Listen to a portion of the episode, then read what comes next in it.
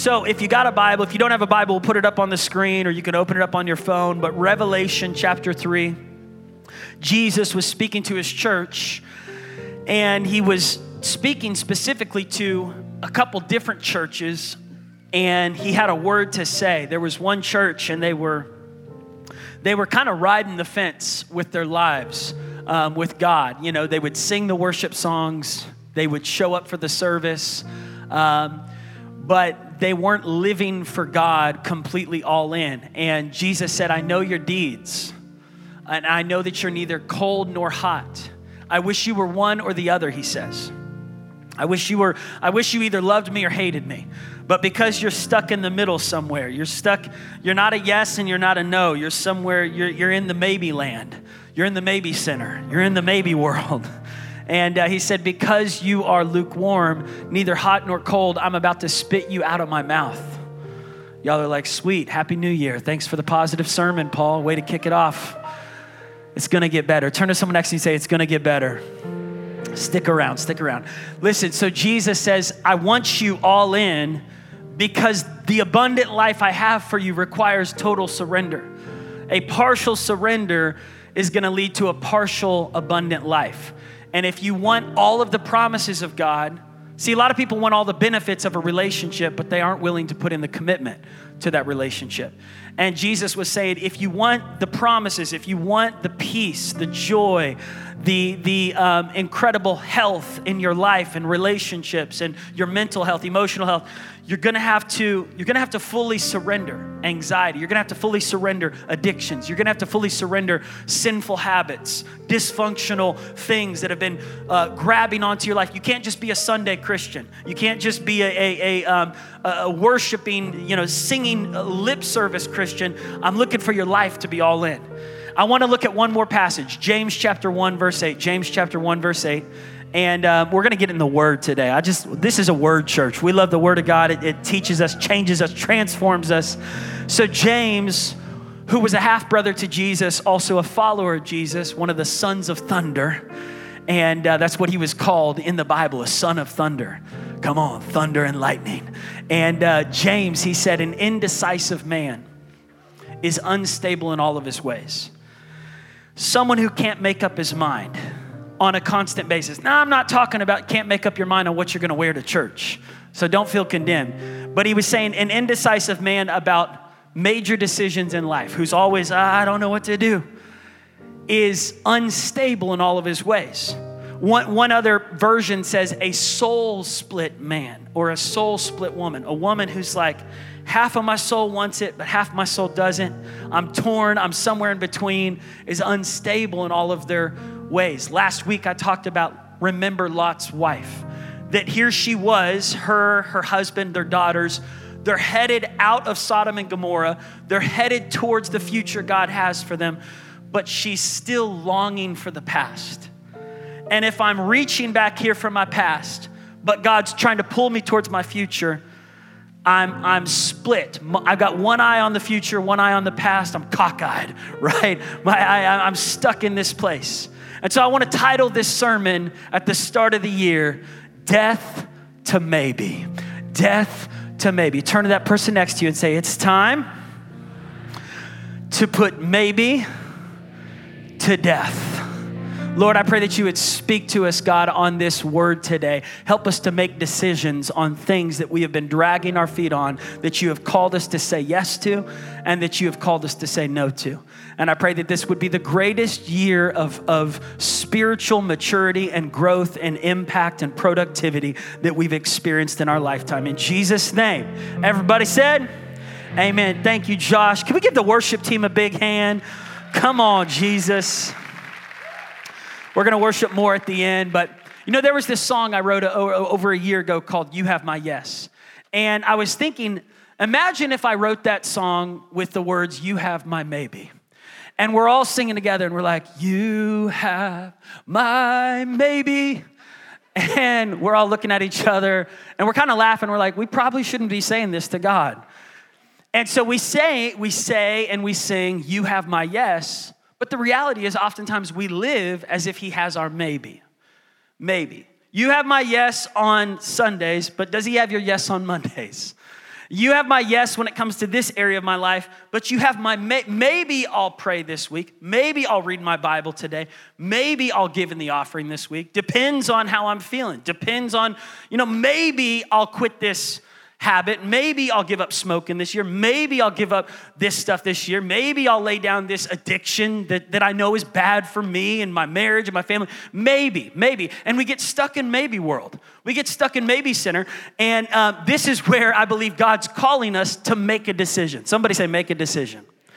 Make a decision. My kids are always trying to get me to move from maybe to yes about things they're asking from me. And, and so, you know, they'll send one kid in at a time. Liam comes in, he's like, Daddy, he's like, Can we get donuts today? And I say, Maybe. Or first off, I might start off with no. Then Benny comes in, he's like, Daddy, donuts, dun duns, really good. You like them too. Don't you want to get these? And then I move from a no to a maybe. And then Ellie comes in and Mac. And in Ellie's eyes, she's just so sweet, puppy dog face. It's hard for me to say no to Ellie. She's like, please, please, some glazed donuts from Daylight Donuts, please. You know, and, and, and so they're trying to get me to move from maybe to yes. And in some cases, God is trying to get some of you in the room to move from a maybe about some things He's been asking you to say yes to, to move to that place of yes. Yes. And the reason why is not because he's trying to rob you of joy and happiness and peace. He's actually trying to supply to you the joy and the peace. And you won't find it if you're in an unstable, indecisive place. An unstable person is an indecisive person. They're stuck in a lukewarm state. They're stuck in a maybe state. Last night, I went to the Mabee Center to watch ORU basketball team play. Come on, shout out to my alma mater, ORU. And I'm watching the game, and Max Abmas, this guy's incredible. He's, you know, one of the starters there at ORU. And so he's dribbling down. Every time they would cross half court in every play, there was a countdown. And that countdown, that 25 second countdown, was telling them, you've got a decision to make. Well, as it got to the very end of the game, it's tied up 71 to 71. And so the ball is in Max's hands. I don't know if we got the video, but this is incredible. He dribbles down the court, and the countdown begins to count down this play. When Max gets the ball, watch this. He's crossing half court. Come on, boom. Makes the shot in the final second, wins in the last second. But can you imagine if they hand the ball to Max and they're like, make a decision? And he's like, maybe. I'll think about it. They're like, the game is on the line. He's like, I know, maybe, maybe, maybe. Maybe we'll just settle for a tie. Maybe. Maybe we'll just live in the maybe center all night long. Maybe, maybe, maybe, maybe. But Max had an urgency. If I'm gonna win this year, I gotta make a decision. And there's a countdown. There's a countdown on 2023. You're seven days in or eight days in. And can I tell you, the clock is counting down. What are you gonna change this year? Well, Paul, maybe, maybe I'll start going back to church again. Good, you've, you've started that. Today is a great beginning of your new habit, but don't waste a January. This is a great month to begin disciplines that you want to implement the rest of this year. January is a gift from God to us where God is saying, This is your year. Don't think about it. Don't, don't, don't say, Maybe I'll get around to it. Don't procrastinate. Don't drag your feet. When God starts calling you into a future, you have to let go of a past. When God began calling Lot's family to move forward out of a lifestyle of sin that was trapped in dysfunctional practices and habits, and it was dirty and it was wicked, God was saying, You've got to let go. You've got to release. You can't grab hold of your destiny if you've got one hand holding on to your history. You've got to fully release it. Max had to make a decision. We've got to make a decision. So I've got one question for you right here off the bat. What have you settled for maybe in that God is asking you to say yes to? What have you settled for maybe in when God wants you to say yes? Yes. What is that place where, where you go, maybe, maybe I'll read my Bible this year? Maybe I'll go through the Bible reading plan. By the way, how many y'all got a Bible reading plan last week at church? Okay. If you haven't gotten one, they're for free out in the lobby. Go get one. Or you can download the Victory app. And this is the way I, I love listening to the Bible, reading my Bible right here. Um, you can literally download the app off the Google Store or the Apple Store. I'm gonna show you right here. Then you open it up. Y'all are like, this is ridiculous. Then click right here on read. There's your Bible. Click on plan. It's loading because some of y'all are on Wi Fi right now. Okay, there we go. Today. And then go through, read, read those three chapters for the day. Well, maybe, Paul, maybe I'll get around to it. No, no, no. Don't say maybe. Just do it right now. Make a decision. What are we dragging our, y'all are like, whoa, so demanding. But this is a year to make decisions. This is a year to say yes to what God is asking you to say yes to. And then here's my second question for you Where have you stayed at maybe when God is wanting you to say no? Where have you settled for maybe where God is wanting you to say no? I remember this worship song that came out a couple years ago and it was called Tell the Devil No, Not Today. Not today. Shut the front door on the devil. Just waking you guys up today. The subtle art of not giving a foothold to the devil this year. Do you guys remember that song that came out like 10 years ago called Call Me Maybe? Here's my number, so call me maybe. Okay, I hated that song. Got stuck in my head. But it was, it was all about maybe, maybe, maybe, maybe, maybe. Call me, maybe, maybe, call me, call me, maybe, maybe, maybe.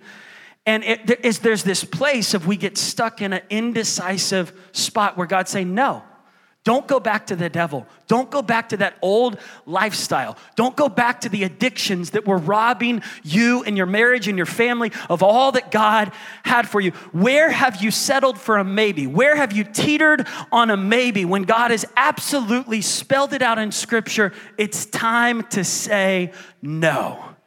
It's time to flee that old lifestyle. You've been set free. You've been delivered out of darkness and into light. This is what Peter said in 1 Peter chapter 4.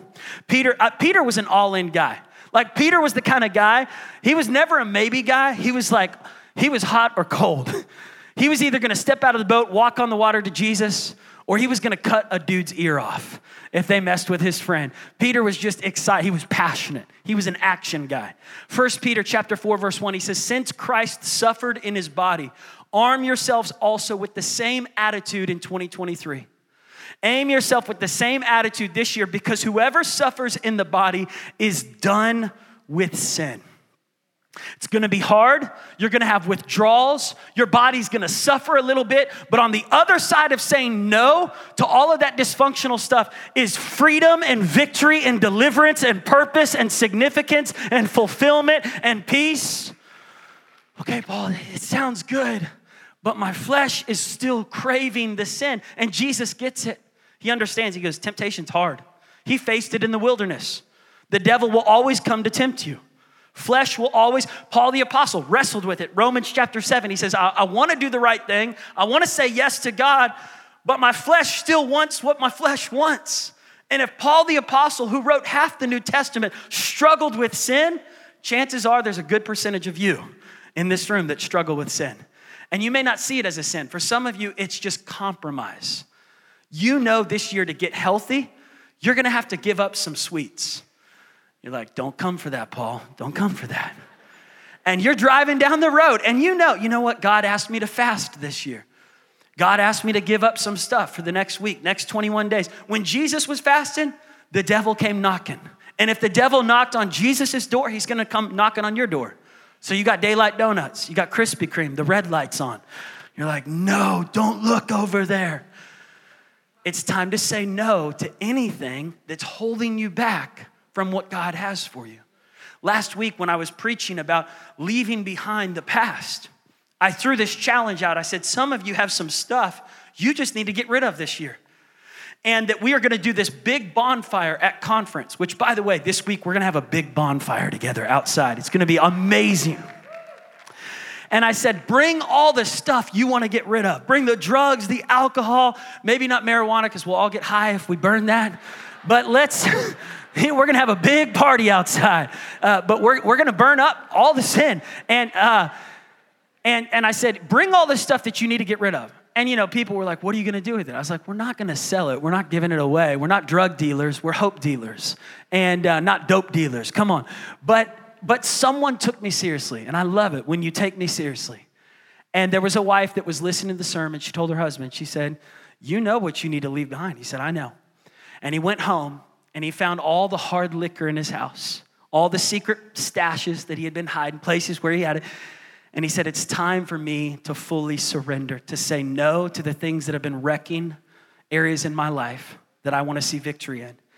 And so he gathered it all together in two massive cardboard boxes, showed up to the church this week during the middle of the day.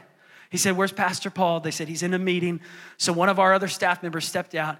He said, Can I help you? He said, Yeah, I'm ready to be done with the past. He said, Come on, let's pray. And he goes, No, no, no. Let's go out to my car. We're going to get it all out. And he goes, What is it? He goes out there. There's two big boxes full of all kinds of expensive liquor bottles. And he said, I am ready to get rid of this. It's been holding me back. So they went out to the trash can behind the church, just started breaking the bottles, throwing it in there. Come on, this is your year. Death to maybe. Death to maybe. Well, maybe I'll change. How about yes? How about yes this year? How about yes to God's will and no to the flesh this year. Paul is just, I don't know, I'm just, I'm, I'm, I'm in between.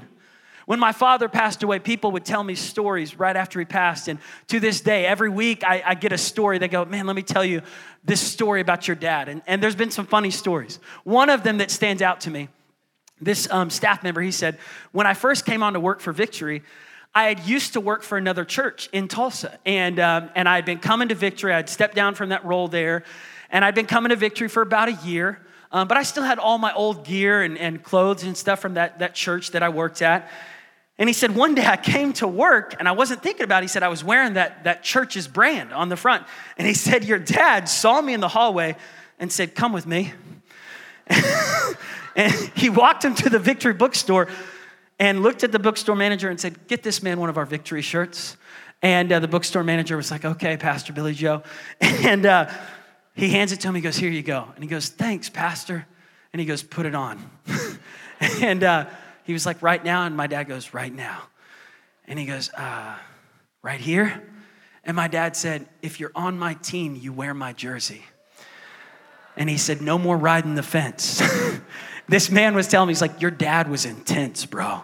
I was like, I know. He was, uh, trust me, I grew up with him. Like, I, I know. My dad was like, You're either all in with me or you're not. He, like, he was very and I wonder if God's saying that to some of us. If you're on my team, it's time you wear my jersey. If you're gonna be a follower of Christ, don't just sing on Sunday, walk it out. It's time to make some decisions this year. It's D Day, it's decision time.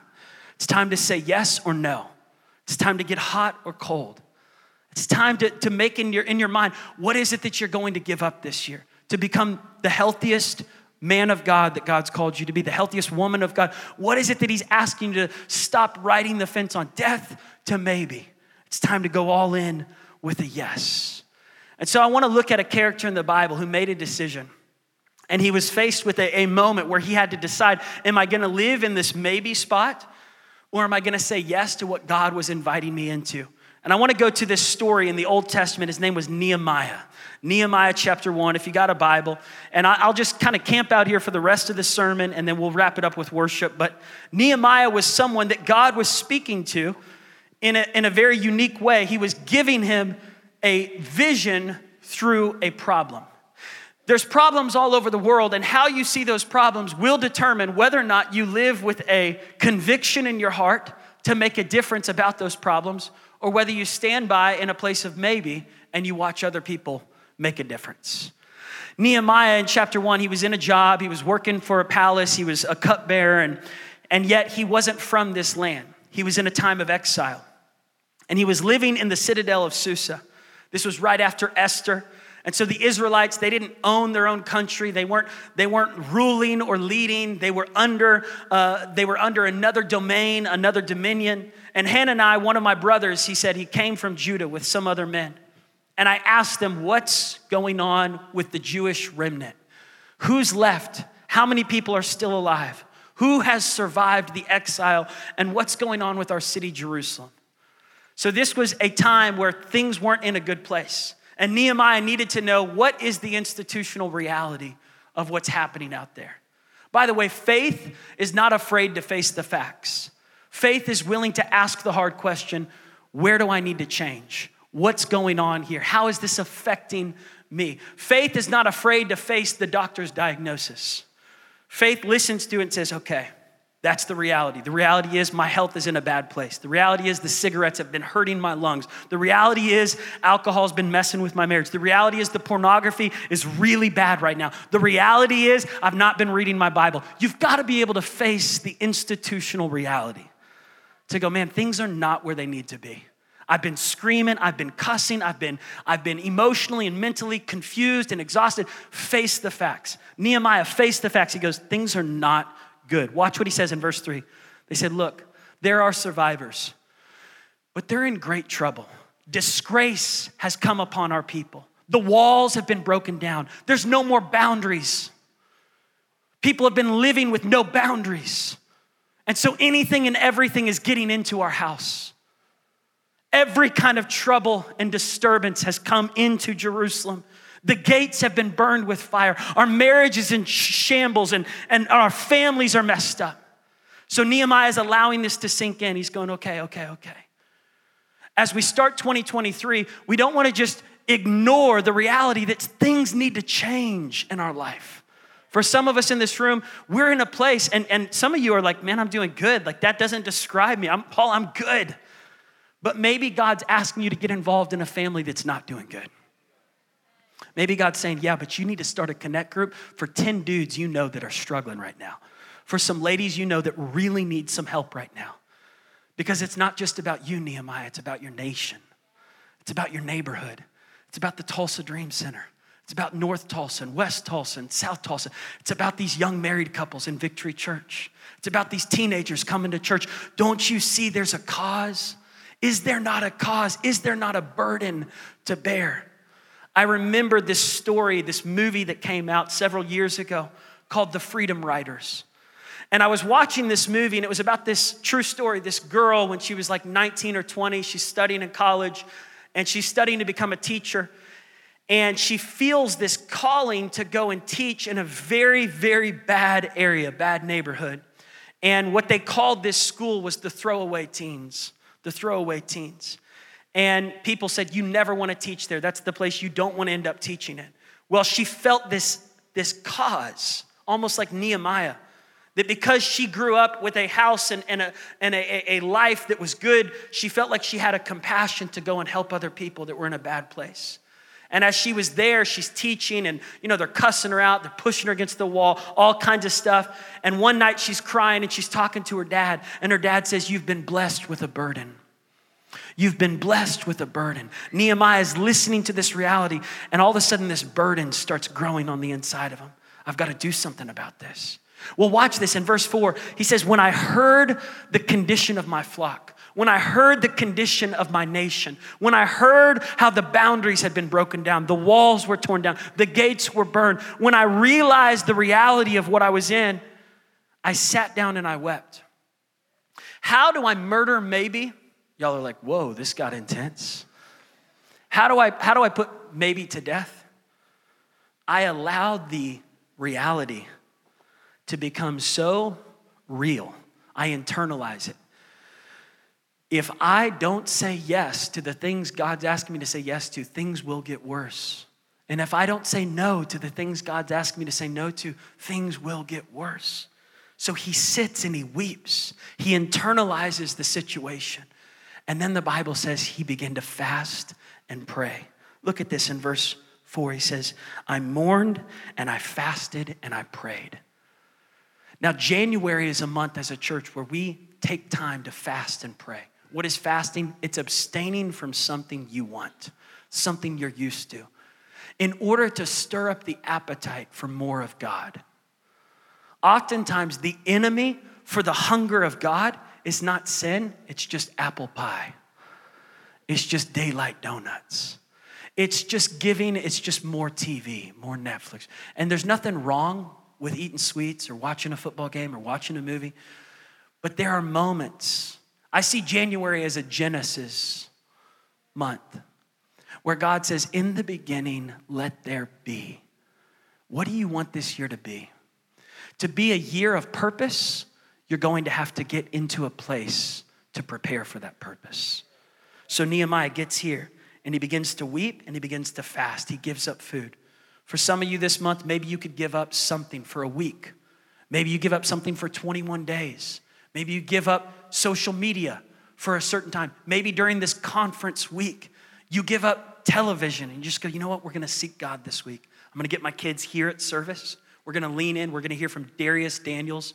Most churches these days, for a conference like this would charge over $100. We do it for free. We want to bless you. We want to allow anyone who wants to be in a powerful revival like atmosphere to have a chance to come. And so here, Nehemiah, he's praying and he's fasting. And he's asking God, God, what is your will? What do you want me to do about the current condition of Israel? Here's what prayer and fasting does. Here's what it did for Nehemiah. Here's what it can do for us it clears the spiritual and mental and emotional fog. Anytime you're driving in Oklahoma and there's a fog, it gets bad sometimes here. If you're new to Oklahoma, the fog is rough sometimes. So much so that I've driven up to the church and I can't even see the parking lot or the marquee sign outside or lights or the building. The fog covers the praying hands, covers the Cityplex towers. You can't see 10 feet in front of your car. Then there's times where it's not just a natural fog, there's a spiritual fog in your life where you don't know how to see what's going on. You're not sure how to discern a certain situation. How do I clear the fog? How do I cut through the fog? How do I get the fog to disperse? Prayer and fasting. Prayer and fasting helps me to see clearly the obstacles that are in my way. I can see clearly now, the rain is gone. Prayer and fasting doesn't remove the obstacles, it helps me to see them clearly. Prayer and fasting helps me to respond with divine guidance and not just react in my own understanding. I don't know about you, but there's times where I'm tempted to react because I know something, or I heard something, or I think something, or I feel something, or I'm suspicious about something, or I'm hurt by something. And reactions always lead to regrets. But when I take time to pray over that, before I, before I hit reply on that email, before I send that text message, before I post that tweet, let me just pray and fast, Elon Musk. Let me just pray. Is this the right thing to say right now? We're living in a world where people are literally constant activators and very slow to pray over what they're doing. Prayer and fasting helps me to say death to maybe, but it also helps me to know what I'm supposed to say yes to, what I'm supposed to say no to. Prayer and fasting brings focus to what really matters. This last week, my kids, they were asking me, Daddy, do you have to go back to work? Do you gotta go to work? Please, can you just hang out with us? And I love my kids, but I've gotta go to work. And then they were like, Daddy, do you have to spend time working on the sermon and praying and reading the Bible? It's like, yes. Not only do I need to spend time working on the sermon, but I need prayer time not about the sermon. I need Bible time, not just to prepare for a message, but so that I can continue to live on God's word, so that I can continue to renew my mind and heart. Y'all, I'm telling you, we're living in a time where people don't prioritize the word of God or time with God, and we can't make it in 2023 into the productive, spiritually mature, growing year that God has for us if we don't carve time out to say, I need to spend some time in prayer. I need to lock the bathroom door and read my Bible. I need to say no to, to pleasing everybody else and say yes to pleasing God this year. Prayer and fasting helps me to release unnecessary baggage, helps me to let go of stuff that I'm holding on to. Prayer and fasting produces courage. When Nehemiah got done praying, guess what he does? In Nehemiah chapter 2, he walks into the palace with courage and he says to the king, he says, There's something I got to do. There's a nation I've got to help. There's a group of people that I've got to serve. And I need you to pay me while I'm off work. Yo, it takes courage to ask the king to pay you. And the king listens to him and says, Done. I'll pay you while you're gone. And he says, I also need protection because not everybody wants to see boundaries in our life. Not, ooh, that's a word right there. Not everybody wants to see the walls built up around our family and our marriage. Not everybody is for Israel living their best days. And the king says, Done. Protection, provision, favor. Where did Nehemiah get the protection, provision, the favor? He got it through prayer and fasting. He was preparing his heart to have courage, to make the right decisions, to say yes to what God wanted and no to what his flesh or the devil was asking. Prayer and fasting stirs a deeper hunger for what really satisfies your soul. And, here's the deal about uh, prayer and fasting prayer and fasting is more about longing for the power and the presence of Jesus than it is about restricting our appetites. It's not about restricting, it's about stirring up a greater power and presence in our life through the power of God. Replacing normal activities with a focused time of prayer and fasting allows us to get our hearts and our minds ready for what God wants to do. This last week, I was watching sports with my kids, and we're in the house, and and um, Monday Night Football was on, Bills versus Bengals. And so I'm watching the game, and, and as we're getting ready to lay the kids down, it's bedtime, I noticed the game just paused for a second. And I didn't think much of it, so I keep laying the kids down. And then I walked past it, and the game still paused for like 15, 20 minutes. And I was like, interesting, someone must have gotten injured. And then I get a text message from a church member. They said, hey, pray for this guy, Damar Hamlin. He just got injured. And I was like, okay. I never get text messages to pray for an NFL player. But I was like, okay. So then I turned the volume up on the TV, and they start showing this replay of a Bills, Buffalo Bills football player. He had just got done tackling a guy. When he stood up, he had a cardiac arrest live on television and fell back and stopped breathing on the field. When it happened, they started showing the replay. ESPN didn't know what to do. And the game had now been paused. As I'm watching this, it had now been paused for 30, 40 minutes. And so I'm watching as football players, these grown men, multimillionaire, pro- uh, professional, famous athletes, are in tears and they're walking out, and cameras are, are spanning across the field trying to find out what's going on. The first thing these guys do as they're walking out there, you just start seeing them praying. They're praying. One of the cameras zoomed in on one of these guys' mouths and he's going, and the, the NFL, the ESPN guys are going, what's going on here? It looks like he's praying. And you got guys going like this, and the guy's crying. And then they blocked the paparazzi from seeing what's going on over here. They start standing around Damar Hamlin as the ambulance comes out. CPR guys are trying to get this guy. They don't want anyone seeing what's going on with their brother. They're protecting a man down. What if the church was like that, by the way? They, they won't let anyone see this guy's life is on the line, and we don't want cameras up in his face. And ESPN doesn't know what to do. They're talking about, they're like, what do we do right now? NFL's trying to start the game after five or 10 minutes, and the coach is like, no. This man's life is more important than a football game. I've never seen this in the history of my like I've been watching sports since I was a kid. Grew up with a dad that loved watching football, basketball, and I was like, "Ashley, you got to see this. I've never seen a game suspended this long." They ended up canceling the game. They didn't even continue it because everyone was distraught and overwhelmed. But one of the most powerful moments on the field, as this is all happening, the Bills, once the man gets in the ambulance truck, the Bills get on one knee together, the whole team, coaches, players. Watch this picture. They all begin praying together. They begin praying together. Prayer was their first response in a crisis. Revival is coming, church. And I'm okay if the NFL wants to spark it in America. Why not? They're down there, they're praying together, and they're weeping over the condition of their fellow teammate. When's the last time you allowed tears to form, not about you, but about your brother? Well, Paul, I'm good. I'm good. I don't got addictions. I don't have any problems. But there's a man down and they're just weeping, they're praying. I don't even want to play until, until I know that he's alive.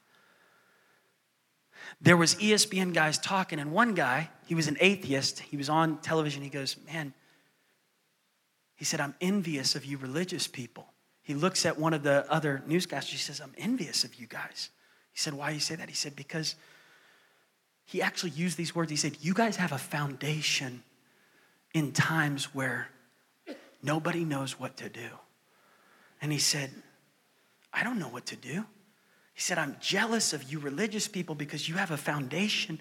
You know, you have a higher being to pray to. And he said, I, I wish I had that. He said, I'm not ready to become a Christian, but I wish I had what you had. And these newscasters began talking about the only response. See, there's things that money can't buy.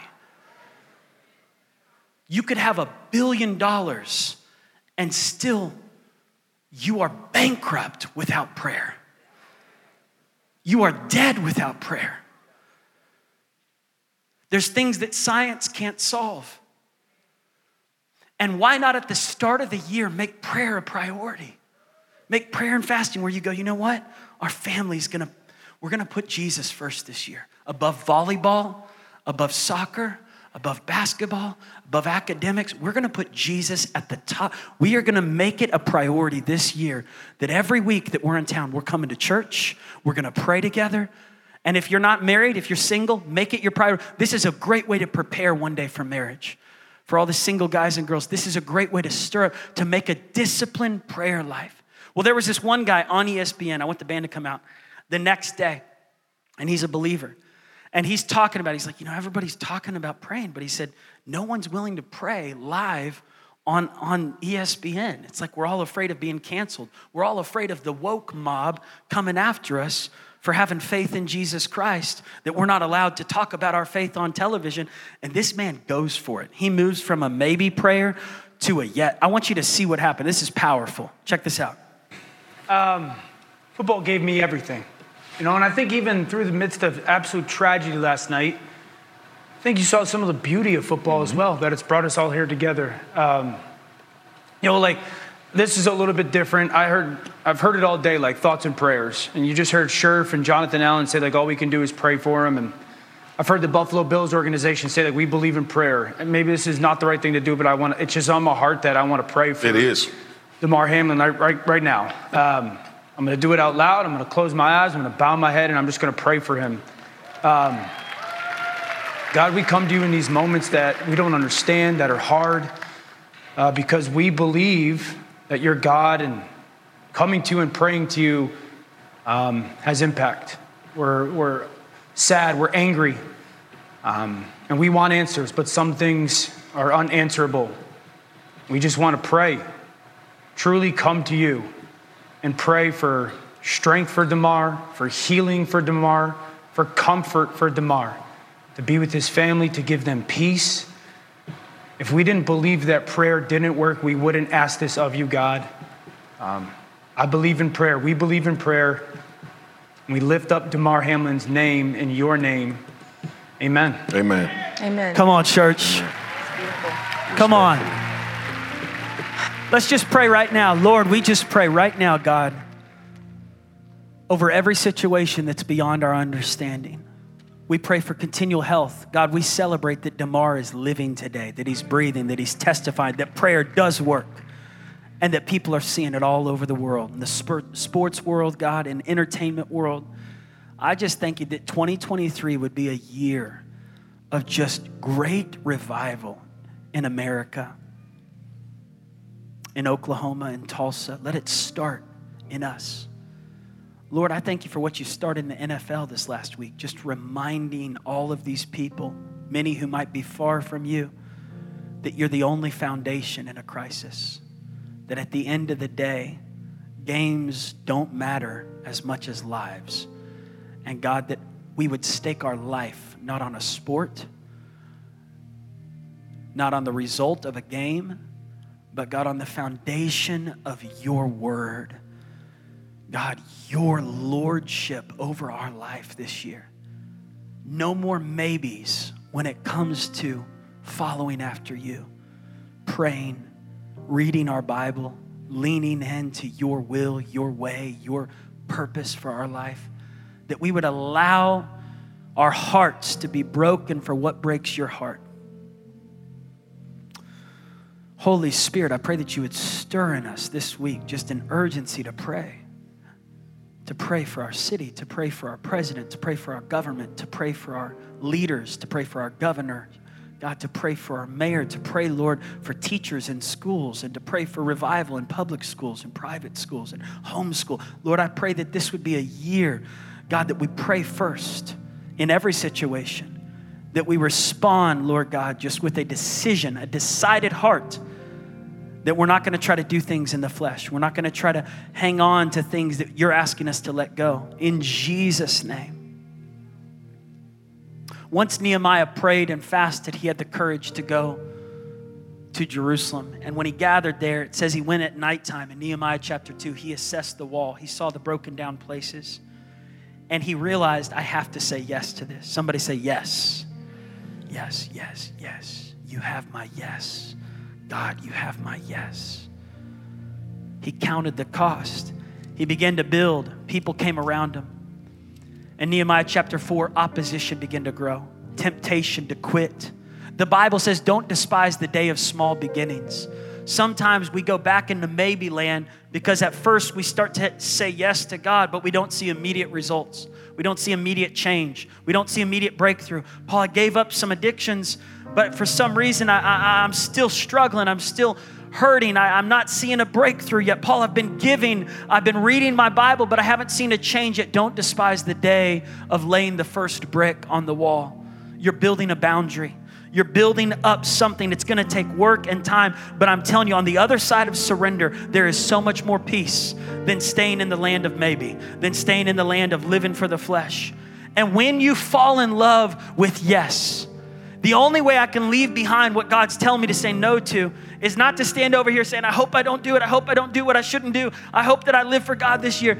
It's when I realize yes is so much more powerful to accept than this stuff over here. That when I fall in love with the purpose of God, the will of God, when I get in a men's connect group, when I'm going through discipleship, when I'm doing what God, when I'm in church, when I'm praying, when I'm reading my Bible, when I'm walking in forgiveness, when I'm letting go of unhealthy habits, when I'm choosing to surrender to Jesus, I'm telling you the presence of God. This, this, this is why I'm so excited for conference this week because I believe this is a year God wants his, his church to return to their first love to return to their first love, to get hot. You're either hot or you're cold, to come into that place to say, God, I'm all yours this year. God, I'm saying yes to the spiritual disciplines you want to grow in my life. I'm saying no to the unhealthy habits. I'm going all in. When Nehemiah started to do this, People came against him, people tried to stop him, but he had an unreal focus. It was so powerful.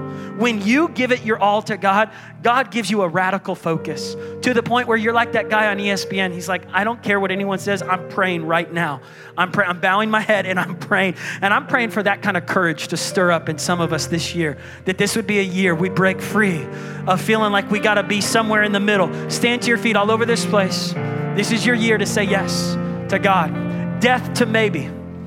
Yes to what God's asking you to do. Yes to a year of faith. Yes to a year of compassion. Yes to victory. Yes to prayer. Yes to forgiveness. No to sin. No to bitterness. No to holding on to your shame and regrets. No to living in the land of maybe this morning as I was driving to church, I come up to a light, and right there is um, Coach JC, one of our ushers in the 9 a.m. service, him and his wife Jody. They, they thought they had enough gas. Their gas tank was like normal. It was, you know, they had 75 miles left, but all of a sudden they just ran out of gas. And they were stuck at the light, and they were like, Pastor, we start laughing. I said, Do you want me to give you a ride to church? They said, No. Uh, we're to get some gasoline. We, we got a can. I was like, You want me to go get it from QuikTrip? This was just, you know, right before the 9 a.m. service. And this guy pulls up in a truck and he goes, Y'all need help? And I said, I can help him. He said, Hold up, is that Pastor Paul? I said, Yeah, that's me. He said, Man, I haven't been in church in a long time. And Coach JC said, Well, you need to get back in church. He said, Well, do you need help with gas? He said, Yeah. And so Coach JC gives him 20 bucks and says, Can you get me a can? So I called Coach JC. I said, Are you good? He said, Yeah. He said, It was a divine appointment. That man hadn't been in church in a long time. We were able to witness to him, get him into church in the 9 a.m. service, get his life back connected to God. Come on, God's about to use your delay, your detour as a purpose for what He wants you to do this year. I want us just to close our eyes across this place. If there's something you need to say yes to that God's asking you to stop dragging your feet on, whatever that is, maybe it's fasting and prayer. Maybe you need to decide before you leave the room today that there's some things in your house you're going to get rid of this week. There's some things you just say, you know what? I'm laying that down at the altar this week. I'm bringing that to God. I'm deleting that app off my phone this week. I'm, I'm, I'm changing some things this week. I'm changing. This is a Genesis month. This is a let there be time right now. And I want to start this year off with just a surrendered heart to God with heads bowed and eyes closed, if that's you, God's speaking to you, I want you to just lift your hand up all over this room. You might be a believer, you might be in the room today, you're an unbeliever, but you're saying, I want to go all in. I want Jesus to be Lord of my life. I want Jesus to have lordship over every area in my life. my thoughts, my relationships, my finances, my emotions this year. I want Him to be involved in my schooling, my sports, my routine, my schedule this year. I want to get Jesus at the top of the priority list this year. And if you raised your hand or you wanted to raise your hand or you're just feeling an urgency to surrender something today, I want you to leave your seat. Come and join me at this altar. We're just going to take a few minutes right here at the end of service to just worship and give it to God. Whatever that is, just bring it to God. You might want to come with your spouse, come with your parents, come with your sister, your brother, come with your teenagers, your son, your daughter. As you come down to this altar, or maybe you're coming by yourself, that's okay. Because if you make that decision today, I believe God is going to give you the strength He's going to give you that resurrection power this year to say, Lord, I need you, and He's going to help you. Go ahead, Dom, lead us in that song. Let's just begin to sing this to the Lord all over the room today, those watching online, to say, God, you have my yes. You have my yes this year.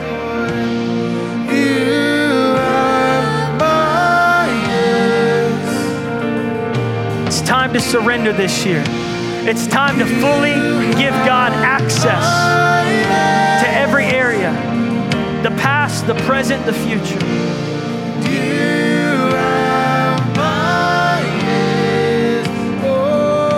He's with you, my friend. You're not alone. You're not condemned. Don't feel ashamed. There is now no more condemnation for those that are in Christ Jesus. The old is gone, the new is here. He's for you, help you this year. He's going to strengthen you this year.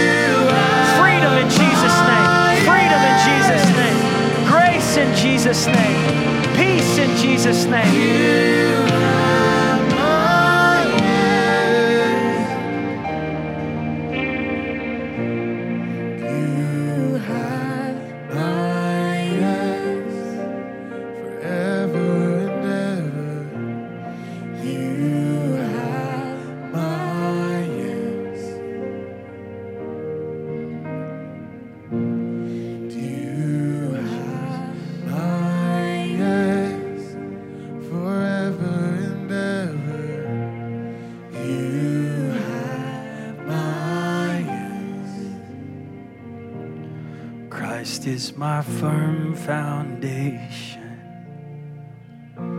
the rock on which I stand when everything around me is shaking.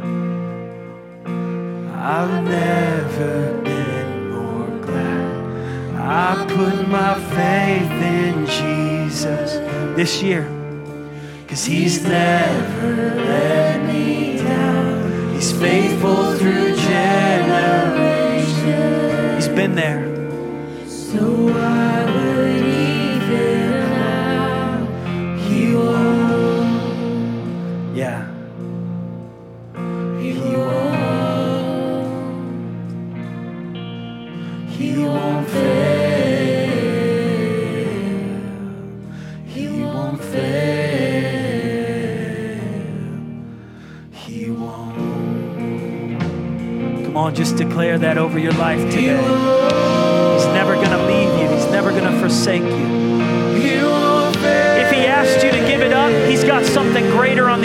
of. If He's asking you to lay it down, it's because He's got victory in front of you. He says, if you look to me, if you turn to me,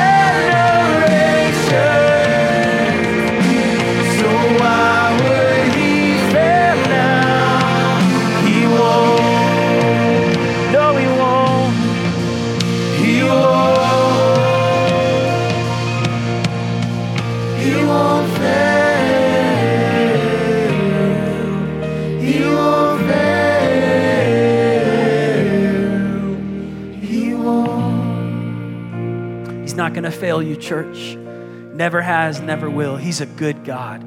He's a faithful God. He's a merciful God. His mercy triumphs over his wrath. He's got grace for you. He's got purpose for you this year. He's got healing for you this year. He's got freedom for you this year, strength for you this year. I just, I don't know why, but while I was praying, I just felt like the Lord was like, I'm the mailman. I just showed up at your house and I just put in fresh mercy in your mailbox. It's waiting for you this year. I know it's so cheesy, but I just keep seeing that picture of just the mailman just dropping off. God saying, I've got something for you this year. On the other side of your yes, God says, I've delivered peace to your house this year. I'm bringing joy into your life. I'm bringing, I'm bringing you out of captivity to depression. I'm bringing you out of the captivity to oppression and addictions. And I'm bringing you into a place of joy, of peace, of a sense of purpose. God's gonna show you people He wants you to reach this year, people He wants you to help this year. He's gonna give you increase, multiplication in your finances, debt freedom this year, in Jesus' name. Lord, I just pray right now, God, that this would be a year of significant spiritual growth in our life. And God, I pray, Lord, that you would continue to just have your way in us and through us. Just say this with me Jesus, I surrender your will, your way, your word in my life. I repent of sin and I receive your forgiveness. I confess you as my Lord, my Savior and I receive your grace and your help. Holy Spirit, give me resurrection power to walk in victory this year over temptation, over every struggle that's kept me in maybe. This year, I'm saying yes to God's will, God's way for my life. In Jesus' name,